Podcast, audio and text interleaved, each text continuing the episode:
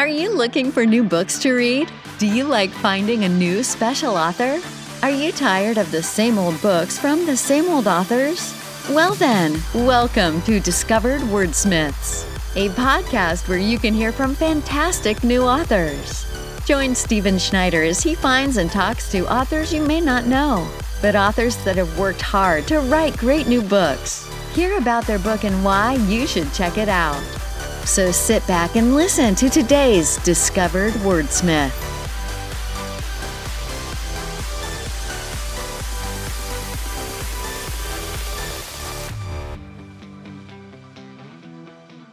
Teaching Moments, a Max Boucher mystery by Troy Lambert. Oh, finally you're here. Feels like ages I've been waiting. I told them I could only talk to you no matter how hard they pushed. Why? Because we're friends. That's why. Aren't we? I thought we were. Anyway, I don't know why I'm telling you this. Guess I'm just tired and I feel like someone needs to know the whole story. First time you kill is the hardest. I should know. No, I didn't torture some animal or a family pet. I'm not some kind of sicko. I grew up in southern Idaho, but my family didn't hunt. My mom was vegan and the rest of us got our meat the way God intended, from the grocery store. Except my brother. He was the sicko, you understand. He was the sicko. So I killed him. He had it coming. It wasn't even my fault. It was self-defense. I don't mean to make excuses. Anyway, the smell came first. Then I heard the fire before I saw it.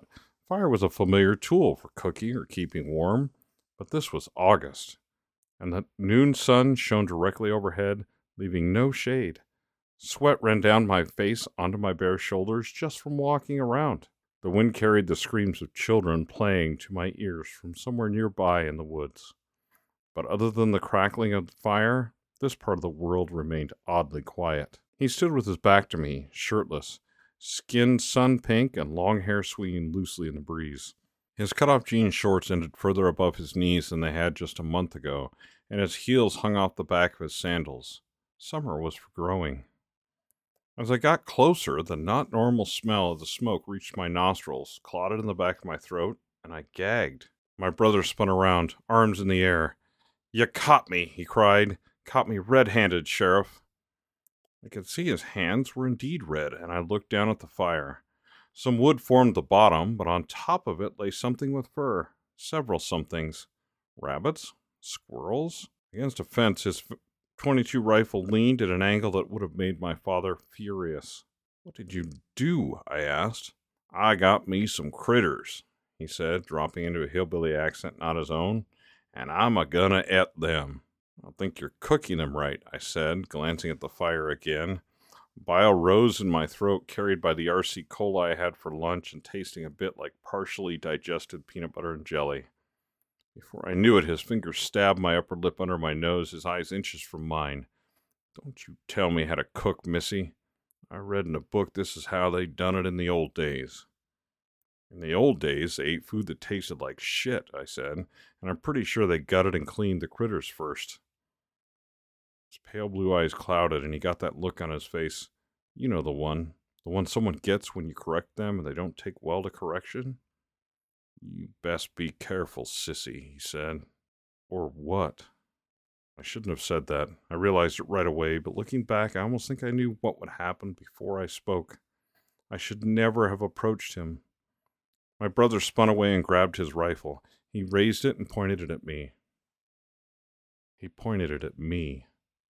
Oh, he'd hit me before. Our fights were often physical, and my brother usually got the best of me. This time, I reacted. I rushed him and tackled him, aiming my shoulder at his gut. His breath left him with a loud whoosh, and the gun went off as he dropped it. He fell backwards, and I landed on top of him. Only, he didn't go all the way to the ground. Blood shot out of his mouth and covered my chest, soaking my halter top, dripping down my belly. I didn't see the fence behind him, didn't see the sharp end of the post pointing towards us.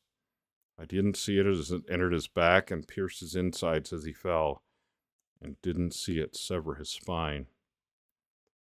I just saw the blood, felt its sticky warmth, tasted salt and iron, and smelled its copper sweetness. I'm sorry, I said. But even at that moment, I wasn't that sorry. Go get Dad, he said, gasping and choking. There was a rattle in the back of his throat, and though I didn't know it at the time, I know now what that means. He was drowning. I spun and ran, but by the time my father and I got back, my brother was dead. My dad cried, and so did I. But I don't think my dad was that sorry either. My brother was one of those kids they call a troubled boy. Even though it was an accident, killing that first time was hard, but not as hard as I thought it would be. It got easier. To read more, visit Troy Lambert Writes dot com or find the Max Boucher series on Amazon. Hi, if you enjoyed this episode of Discovered Wordsmiths, please support the author. Go to their website, go to Amazon, look them up, get the book.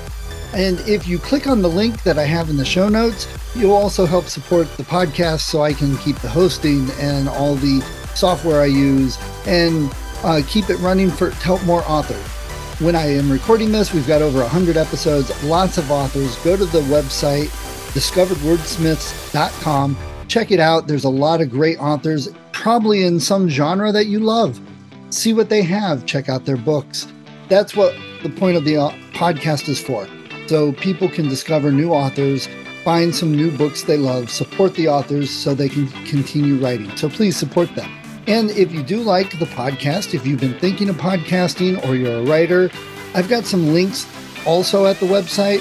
Click on those if you're interested in any of the software or services that I talk about. Everything that I have there is something I use, so I've got an affiliate link. Again, it's a little bit, if everyone clicked on those, if they were going to get it anyway, it helps keep the podcast going. So let's all help each other out, discover more authors to read. Thank you for listening to Discovered Wordsmiths. Come back next week and listen to another author discuss the road they've traveled, and maybe sometime in the near future, it might be you.